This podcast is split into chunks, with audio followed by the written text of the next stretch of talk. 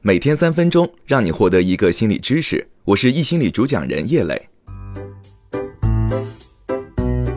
焦虑是很多人都体验过的一种情绪，你有焦虑的症状吗？焦虑可能会突然出现，好比一次恐慌症的无端发作，也可能以广泛性障碍的形式长期存在，让你持续为生活里的小事担忧。如果焦虑已经开始负面影响你的生活、睡眠。构建人际关系的能力，或是学习和工作的效率，那你有可能患上了焦虑症。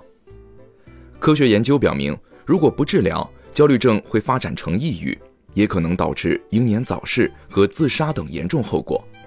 所以在今天来教你如何科学的打败焦虑的两个小技巧，向更积极阳光的生活迈进。第一个小技巧是把事情做得糟糕一点。在巴黎召开的第三十届欧洲神经精神药理学大会上展示的一项研究成果表示，应对焦虑其中一个很有效的方法就是把事情做得糟糕点儿。人们呢经常想要完美的做成一件事儿，或者是等待一个完美的时机到来再开始，但这样呢会导致拖延、无限期推迟，或是索性到最后一了百了，再没有开始二字，而这一切都会导致压力和焦虑。那么为什么我们不能够先从做的糟糕一点开始呢？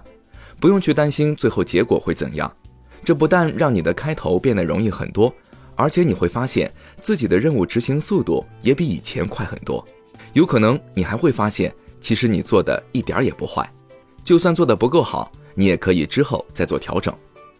将做的糟糕作为座右铭，可以给你尝试新事物的勇气，给每件事情增加一份趣味。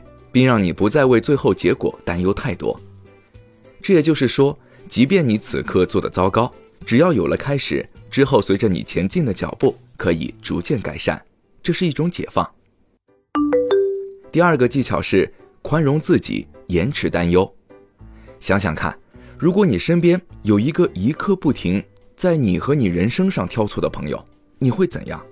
恐怕早就让他从你的世界里消失了吧。但事实上呢？焦虑的人经常对自己这么苛责，他们对这种苛责是如此的习惯，到了自己都意识不到的程度，对自己非常不友善。所以，我们要学着原谅自己犯下的错误。